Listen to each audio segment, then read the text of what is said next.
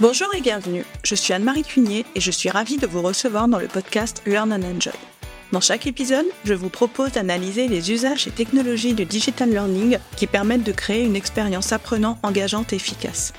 Avec des experts et professionnels du monde de la formation et de l'éducation, nous décoderons ensemble les bonnes pratiques qui marchent et les outils et méthodes qui permettent de transformer l'expérience d'apprentissage pour créer un effet waouh auprès des apprenants. Laissez-vous inspirer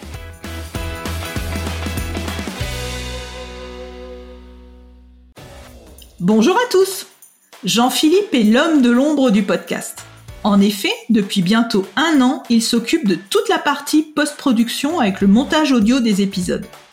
Son parcours professionnel dans l'univers visuel et multimédia est très riche et il est actuellement responsable multimédia au sein de l'Université de Rennes. J'ai demandé à Jean-Philippe de venir nous partager ses bonnes pratiques pour s'autofilmer.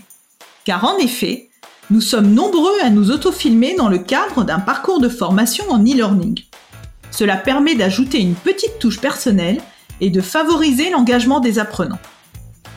Jean-Philippe va donc nous donner ses astuces pour réussir nos vidéos. Bonne écoute à tous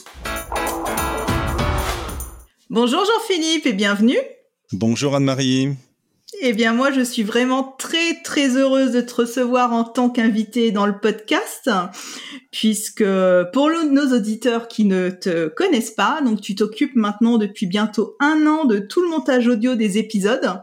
Donc, merci encore à toi, parce que cela m'aide vraiment énormément. Et donc, je suis vraiment très, très heureuse que tu viennes partager avec nous tes conseils et bonnes pratiques pour s'autofilmer. Bah écoute, avec grand plaisir, merci beaucoup. Alors pour commencer, eh bien, est-ce que tu peux te présenter, nous dire qui tu es et ce que tu fais? Alors, euh, en fait, euh, au départ, je suis plutôt un, touche-à-tout multimédia.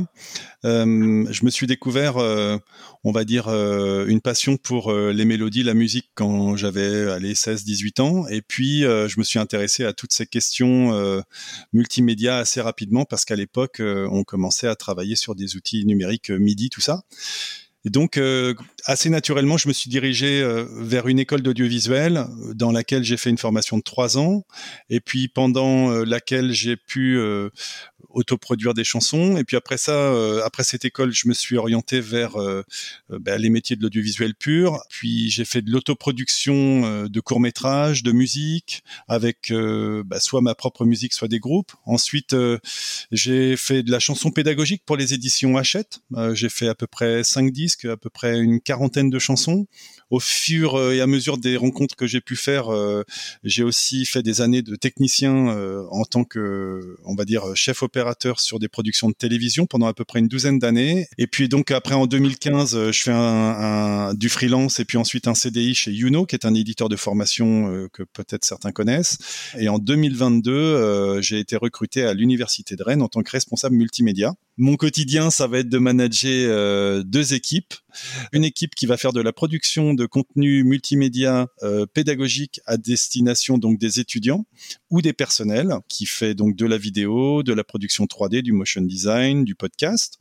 Et puis à côté de ça, j'ai une seconde équipe qui elle va gérer euh, toute l'assistance de proximité audiovisuelle et multimédia dans les espaces de cours, c'est-à-dire mettre en marche des appareils de diffusion vidéo, etc. dans les amphis, dans les classes, dans les salles de réunion. Très bien, merci. Donc aujourd'hui, on va parler euh, des bonnes pratiques pour s'autofilmer. Et est-ce que tu peux nous dire pour quelles raisons il est intéressant de proposer une vidéo de soi dans une formation euh, digitale? Alors, euh, bah déjà, la première chose que je dirais, c'est est-ce que la vidéo c'est le bon outil? Déjà euh, Est-ce que véritablement c'est euh, le bon outil pour prendre la parole? Est-ce que le son parfois euh, fait pas juste le travail plutôt que de s'auto-filmer avec des moyens un peu scabreux ou une connaissance de la chose un peu scabreuse? Et puis est-ce que c'est le bon média pour encourager l'engagement des, des apprenants? C'est pas toujours le cas. Moi par exemple sur des réunions de cadrage avec des ingépédas, ça m'arrive souvent de questionner le besoin de vidéo. Pourquoi cette question-là? Tout simplement parce que la vidéo, typiquement, elle impose une durée euh, de passage du message. Elle impose aussi euh, le rythme de passage du message par euh, ce que va, enfin la vitesse à laquelle la personne va parler, et puis donc la durée de la vidéo elle-même. Donc déjà en soi, il faut être bien sûr que ce qu'on a envie de passer comme message, c'est véritablement la vidéo qui est le mieux adaptée. Et enfin, bah, elle impose une narration chronologique. Ça veut dire qu'au contraire d'un document qu'on va pouvoir lire un peu comme on veut, rebalayer comme on veut, etc., une vidéo, très vite, ça peut être euh, une contrainte. Euh, je vois par exemple, il n'y a pas longtemps, j'ai eu comme ça euh, des demandeurs à l'université qui voulaient présenter le service des urgences au CHU pour les étudiants qui viennent la nuit faire des gardes. Donc ils voulaient faire une vidéo de présentation du service.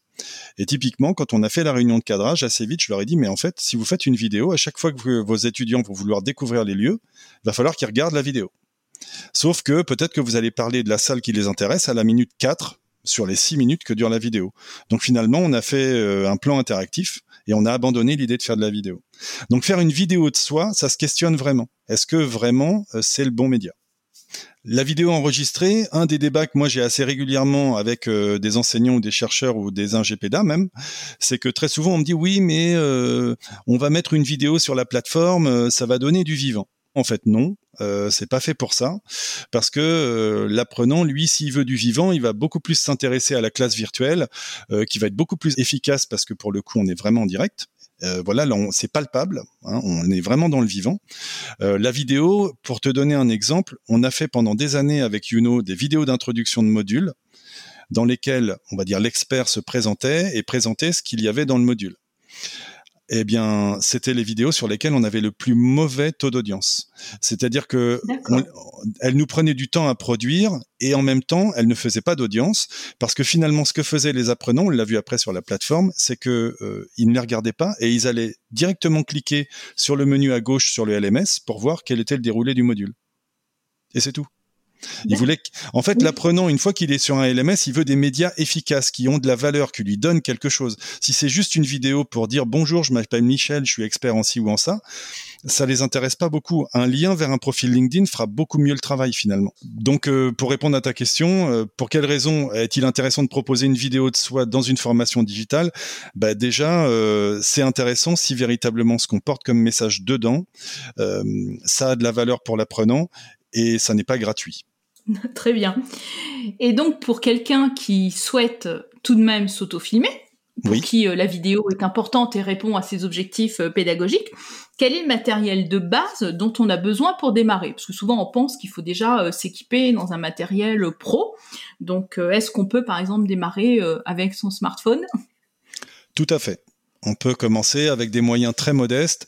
En fait, encore une fois, ce qui va être important, c'est ce qu'on dit dedans, le message qu'on porte, et pas forcément le format. On voit aujourd'hui euh, sur les réseaux sociaux, que ça soit des shorts sur YouTube, euh, sur des TikTok ou que sais-je, des stories Instagram, des gens qui font des choses parfois très approximatives et qui malgré tout euh, rencontrent un public et font des audiences assez impressionnantes, malgré des connaissances techniques très limitées. Donc finalement, c'est vraiment la créativité et la profondeur du message qui vont faire que on va obtenir un engagement optimal ou pas. Et donc, si on veut faire euh, des vidéos pour commencer, on peut très bien utiliser un smartphone. On va quand même euh, faire très attention à l'audio. Hein, et la façon dont on va euh, placer son smartphone si on l'utilise sans micro-cravate, par exemple, parce que sinon on va obtenir un son assez résonnant. Et là, pour le coup, on risque de nuire, euh, comment dire, à l'engagement. Euh, on va faire aussi euh, attention à, l'autofocus et à l'exposition en fonction de la, de la, gamme du smartphone qu'on va avoir. C'est-à-dire qu'on va quand même mettre quelques points d'attention sur l'image. On va essayer d'éviter les contre-jours, etc. Même si, de toute façon, l'auditeur, encore une fois, il est prêt à pardonner plein de choses s'il a compris qu'on était face à quelqu'un qui porte quelque chose d'intéressant mais qui a une connaissance technique limitée. Oui. Et lorsqu'on souhaite euh, donc euh, justement euh, se filmer, donc bah, le, le, le, cadre est important. Donc qu'est-ce que tu conseilles comme emplacement justement approprié pour s'enregistrer dans de bonnes conditions? Bah, la première chose qu'on va faire quand on va vouloir s'enregistrer dans de bonnes conditions, ça va être idéalement d'aller repérer le lieu où on va vouloir faire ça. On va faire un tour d'horizon du lieu, on va repérer s'il y a des fenêtres qui vont nous donner une lumière zénitale un peu gênante, par exemple, qui va nous créer, euh, je sais pas, des, des surexpositions sur la personne, enfin sur soi, ou euh, si par exemple le temps est nuageux, est-ce que s'il y a un nuage qui passe, puis d'un seul coup il disparaît, ça va pas nous donner euh, des déréglages de, de caméra. Donc on va faire attention au fait qu'il y ait des, des, fenêtres, ou en tout cas toute source qui peut amener de la lumière du soleil. On va, comment dire, euh, euh, repérer aussi les éléments de décoration qu'on va avoir autour de soi pour voir un peu si la décoration autour de soi est un peu jolie. Si euh, on est chez soi, on va faire un petit peu attention aux objets, qu'il n'y ait pas des bouteilles d'eau minérale qui traînent, des mugs, des machins. Voilà, on fait un petit peu attention au visuel. On voit aussi si on a envie de se filmer debout ou assis, et donc en fonction de ça, ben, on voit ce que ça va, ça va donner comme rendu. Si on est dans un endroit qui est bruyant, typiquement, on va le justifier à l'image. C'est-à-dire que euh, moi je vois par exemple quand on est dans un café, euh, si on est filmé euh, d'eau au bruit, très vite l'auditeur se dit mais, mais, pourquoi il y a, y a, autant de bazar? Alors pourquoi il y a autant de bruit? Et donc on va vouloir comprendre. et donc si on ne le montre pas, si on ne le justifie pas, on, on crée une perturbation chez l'auditeur et on se dit bah non en fait ce qu'il faudrait faire c'est se tourner et justifier le bruit. Et pour structurer le contenu de sa vidéo, est-ce que tu as des conseils à, nous donner? Comment la hiérarchiser? En fait, pour structurer sa vidéo, euh, il y a différentes façons de faire. C'est-à-dire qu'on peut euh, soit décider de raconter euh, ce qu'on a à dire, c'est-à-dire de la notion entre guillemets pédagogique et mêler les expériences au moment où on raconte. C'est-à-dire, euh, par exemple, on va dire, bon, ben, euh, comment on pourrait dire ça euh, Donner une notion théorique et exprimer un cas pratique juste après, d'accord Et puis dérouler ainsi la vidéo. Bon, mais typiquement, moi, je préfère passer par différentes phases quand je compose une vidéo, c'est-à-dire que je vais d'abord expliquer quelle est la promesse, expliquer ensuite le théorique, et ensuite aller sur le pratique. D'accord? Et comme ça, donc je fais une vidéo en trois parties. Ça permet déjà différentes choses, c'est qu'on va on va séquencer, on va écrire euh, de manière différente. Et euh, si on a envie, comment dire après, euh, d'isoler des séquences ou de les refaire, on va pouvoir être beaucoup plus à l'aise. On va pouvoir illustrer différemment, on va pouvoir se filmer. Par exemple. sur LinkedIn, j'avais fait une vidéo où je montrais un collègue que j'avais filmé à propos de la méthode Pomodoro. Bon, ben dans la méthode Pomodoro, la première partie de la vidéo, c'est qu'est-ce que c'est la méthode Pomodoro, c'est-à-dire d'où ça vient. Ensuite, c'est le deuxième séquence, c'est comment ça marche Pomodoro. Et ensuite, c'est pourquoi on utilise Pomodoro. Et en quatrième séquence, c'est quels outils pour Pomodoro. Donc, c'est qu'est-ce que c'est, comment ça marche, pourquoi, et les outils pour le faire. Et à partir de là, euh, on a une structure qui d'abord euh, permet, euh, une, à mon avis, une bonne compréhension du, du sujet et qu'on peut répliquer et dans laquelle on a des blocs qui, si on a envie de les faire évoluer, sont interchangeables. Oui, ça c'est important pour la mettre à jour ensuite, la vidéo, justement. Mm. Exactement. Et comment est-ce qu'on peut se préparer avant d'enregistrer? Est-ce qu'il y a des petits exercices pratiques à faire euh, Qu'est-ce que tu nous... Comment tu fais, toi? Alors, euh, pour euh, me préparer à une prise de vue, bon, alors, le premier truc, c'est qu'il faut toujours savoir que un moment de prise de vue, c'est systématiquement déstabilisant. C'est-à-dire que que ça soit vous qui vous filmiez ou que ça soit quelqu'un d'autre que vous allez filmer, c'est jamais un moment euh, tout à fait ordinaire. C'est-à-dire que là, par exemple, toi et moi, on enregistre le podcast, on peut avoir l'air euh, tout à fait à l'aise. Là, par exemple, bon. ce que je peux te dire, c'est que depuis le début de l'épisode, je suis à peu près en apnée depuis 10 minutes. C'est que bon, je, fais ce que je peux pour être à peu près à l'aise, etc. Mais en vrai, euh, c'est toujours un moment un peu perturbant on essaye de pas trop chercher ses mots, on essaye d'avoir un rythme un peu fluide. Pour avoir fait un certain nombre de prises de vue avec euh, des personnes, euh, donc je sais que c'est systématiquement déstabilisant, que globalement on a une euh, prise de parole en improvisation qui est à peu près stable sur une, séquence d'à peu près 45 secondes à une minute. Et au-delà de ça, très vite on commence à chercher ses mots. Donc malgré le fait qu'on puisse être le plus à l'aise possible, on a quand même des capacités limitées à improviser un discours. Donc, pour se préparer, il faut juste le savoir. Faut pas partir sur un rythme trop élevé, c'est-à-dire pas pas parler très vite euh, et dérouler très vite son discours parce que sinon on va arriver très vite à bout de souffle, on va vite chercher ses mots, chercher ses, idées. Donc il vaut mieux commencer lentement et puis progressivement euh, tu vois là par exemple là je cherche mes mots euh, progressivement euh, arriver à, dérouler un discours qui soit globalement fluide et constant pour euh, la personne qui nous écoute Voilà. Et puis le truc important, c'est d'avoir le sourire. Oui, ça s'entend le sourire.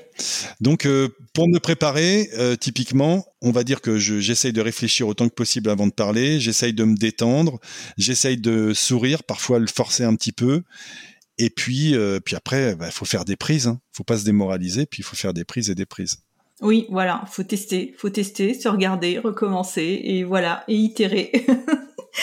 et ensuite, lorsque notre vidéo est prête lorsqu'on a tourné la vidéo. Donc, comment est-ce qu'on peut euh, la monter facilement? Est-ce que tu as des outils et des logiciels de montage à nous recommander pour une débutante, par exemple, comme moi? Moi, je n'ai jamais monté euh, de vidéo. Alors, pour le montage, déjà, euh, c'est comme pour le tournage. ça sert à rien de se lancer sur des trucs complexes. Les trucs les plus simples fonctionnent. C'est-à-dire un montage cut, bien fait, ça suffira. On va mettre des transitions véritablement si, encore une fois, ça a de la valeur. Il ne s'agit pas de faire bling bling euh, pour le plaisir de faire bling bling. En fait, quand on met une transition, ça forcément, c'est forcément un élément de langage audiovisuel, et donc il ne s'agit pas de perturber euh, la compréhension des gens avec des transitions gratuitement posées là. Donc monter cut, parfois ça fait très bien le travail. Quand on monte cut, on va respecter quand même quelques règles. Euh, quand on monte cut, on va par exemple pas couper le rush euh, exactement à l'endroit où démarre le son. On va reculer l'apparition de l'image d'à peu près une bonne demi-seconde, d'accord? Ça fait à peu près oui, 12 images, on va dire. Et ensuite, une fois qu'on a réussi cette demi-seconde, le son se met en marche. Pourquoi on fait ça? En fait, on fait ça parce que moi j'assimile ça un petit peu à euh, la vitesse de perception que peuvent avoir euh, l'œil et l'oreille et qui n'est pas tout à fait la même. C'est-à-dire que euh, c'est la différence qu'on peut avoir entre le moment où le feu passe au vert et le moment où on démarre la voiture. Bon bah c'est exactement la même chose. En fait, quand le feu passe au vert, l'œil comprend que la lumière est verte, qui le transmet au pied qui démarre. Bon. Bah, c'est la même chose pour la vidéo. L'œil va comprendre qu'il y a un visage qui vient d'apparaître et au moment où la personne parle, on voit les lèvres bouger. Si vous collez le son immédiatement, en fait, l'oreille va comprendre tout de suite qu'il y a du son, mais l'œil, lui, n'aura pas vu les lèvres bouger. Et ça, c'est un petit peu perturbant.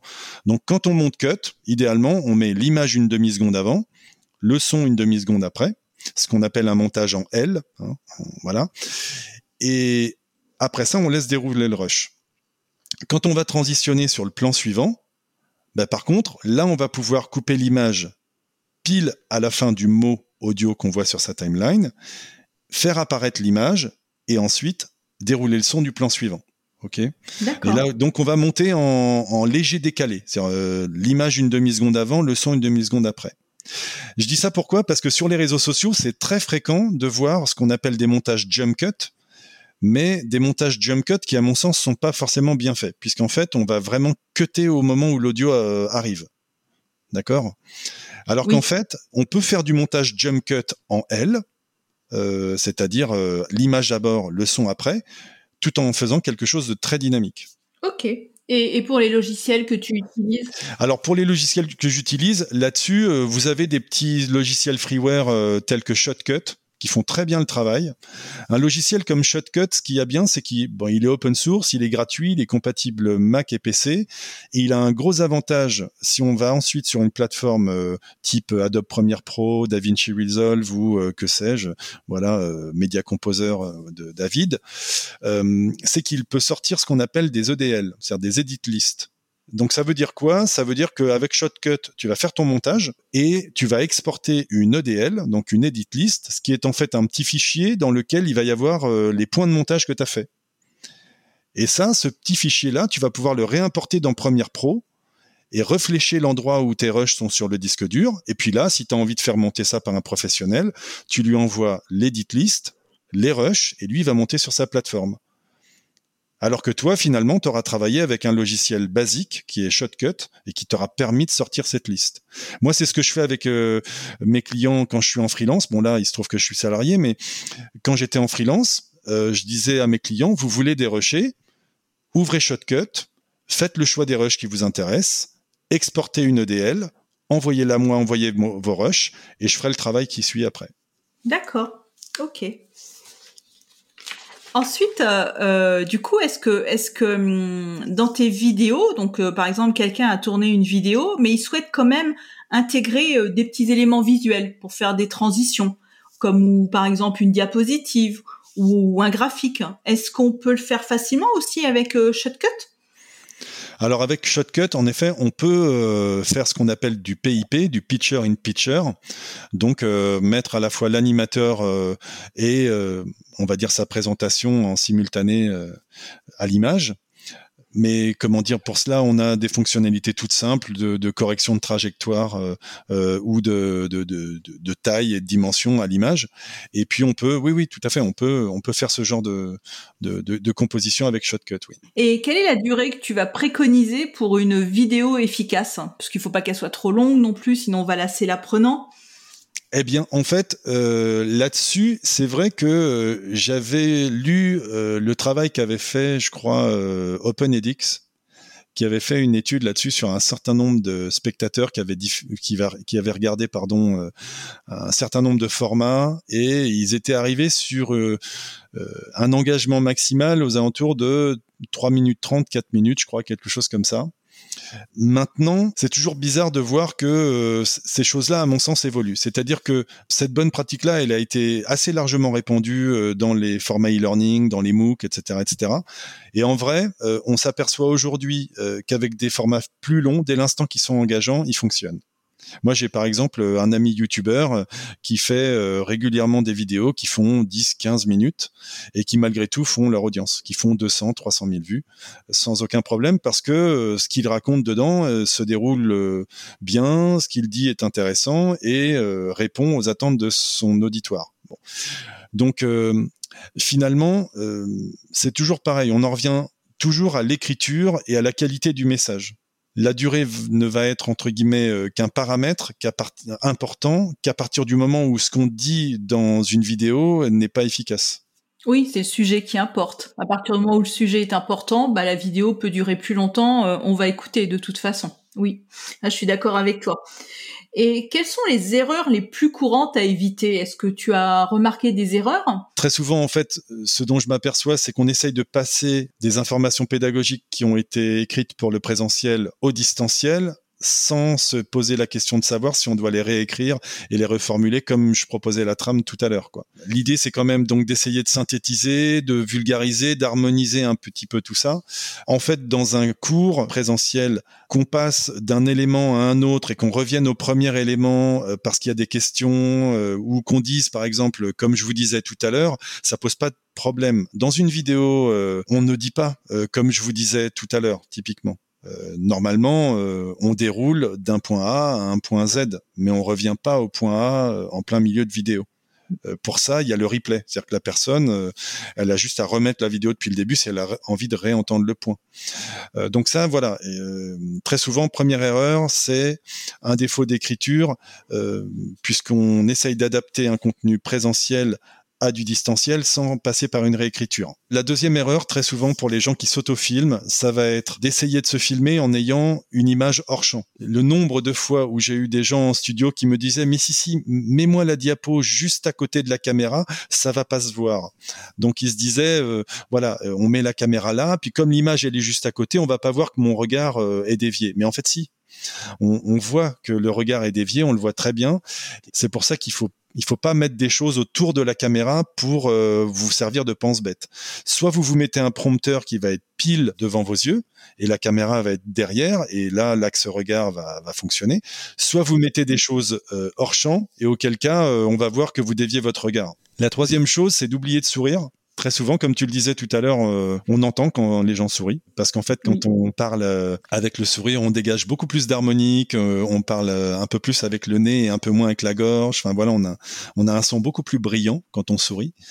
Très souvent aussi, je m'aperçois que beaucoup mettent beaucoup l'accent sur l'image et peu sur le son, c'est-à-dire qu'ils investissent sur une super caméra ou un super smartphone et puis finalement ils n'achètent pas un micro cravate à 5 euros alors que avec un micro cravate, on obtient un bien meilleur son. Et ça, c'est très important parce que, à ma connaissance, euh, l'engagement, il résulte aussi, euh, on va dire à 60 à 70% de la qualité de l'audio qu'il va y avoir dans le média. Ensuite, on fait pas attention très souvent à des détails euh, comme le, fil d'un micro. Alors le fil d'un micro qui Mm. dépasse, on se dit toujours oui bon bah ça va, il y a un fil qui dépasse, c'est pas grand chose, voilà. Mais c'est des petits détails comme ça qui font euh, euh, que euh, le contenu aura un air un petit peu plus professionnel que si on fait pas attention à ces détails-là. Le fil du micro, c'est c'est un d'entre eux.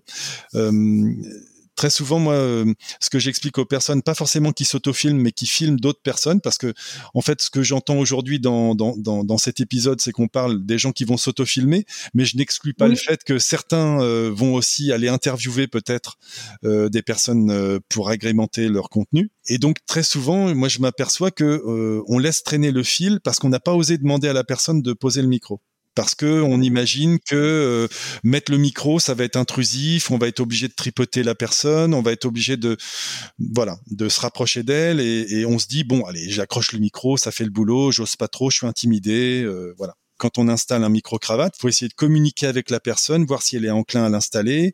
Si on sent que la personne est un petit peu gênée, on lui confie le fait de le poser par elle-même, et puis ensuite on aide à, cacher les câbles. Euh, voilà. Donc ça, euh, très souvent, je m'aperçois qu'une des erreurs, ça va être ça.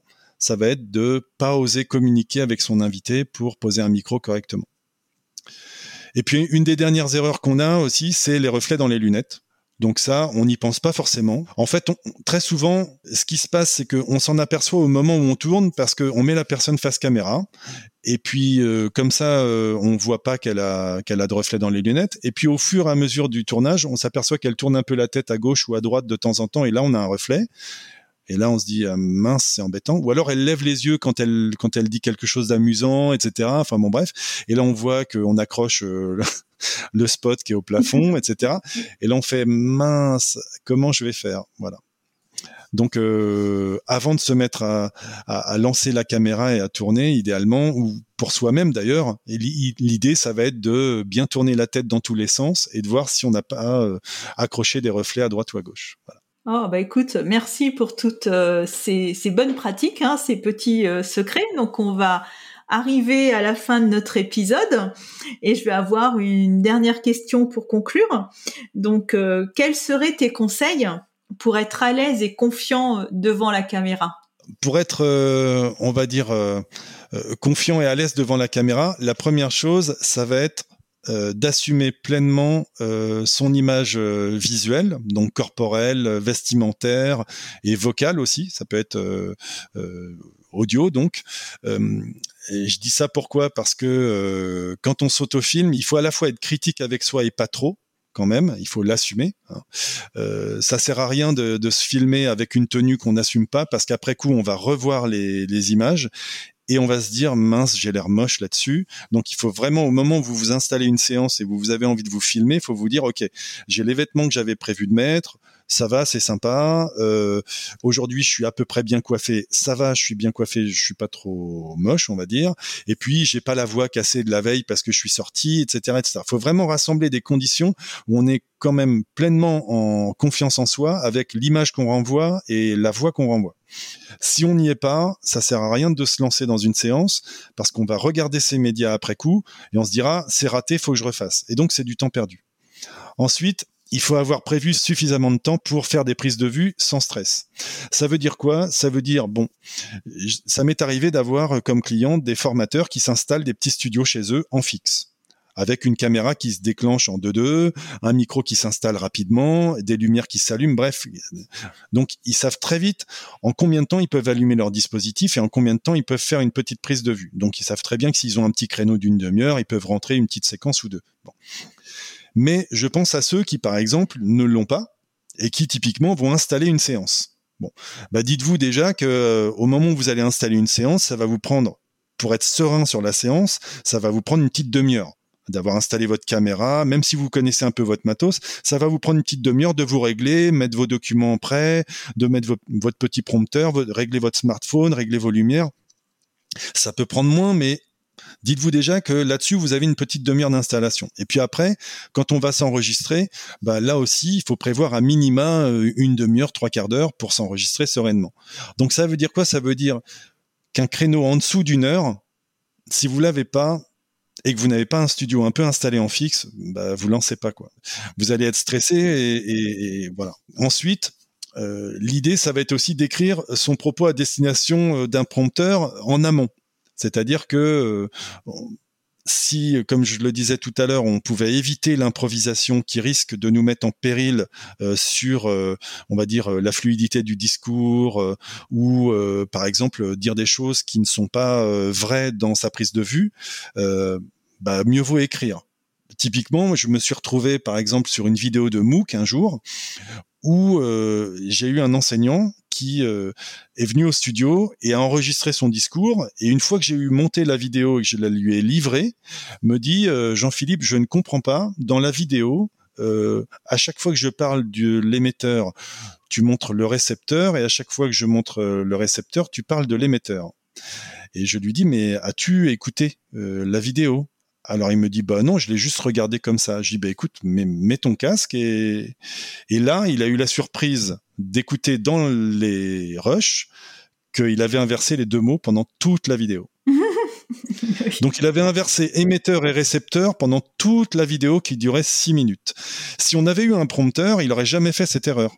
Parce qu'on l'aurait eu au texte, et puis il l'aurait lu avant, etc. Mais là, comme il avait improvisé, un peu stressé par la prise de vue, il avait inversé les deux mots alors que c'est quelqu'un d'éminent qui donne des cours en amphi. Enfin voilà.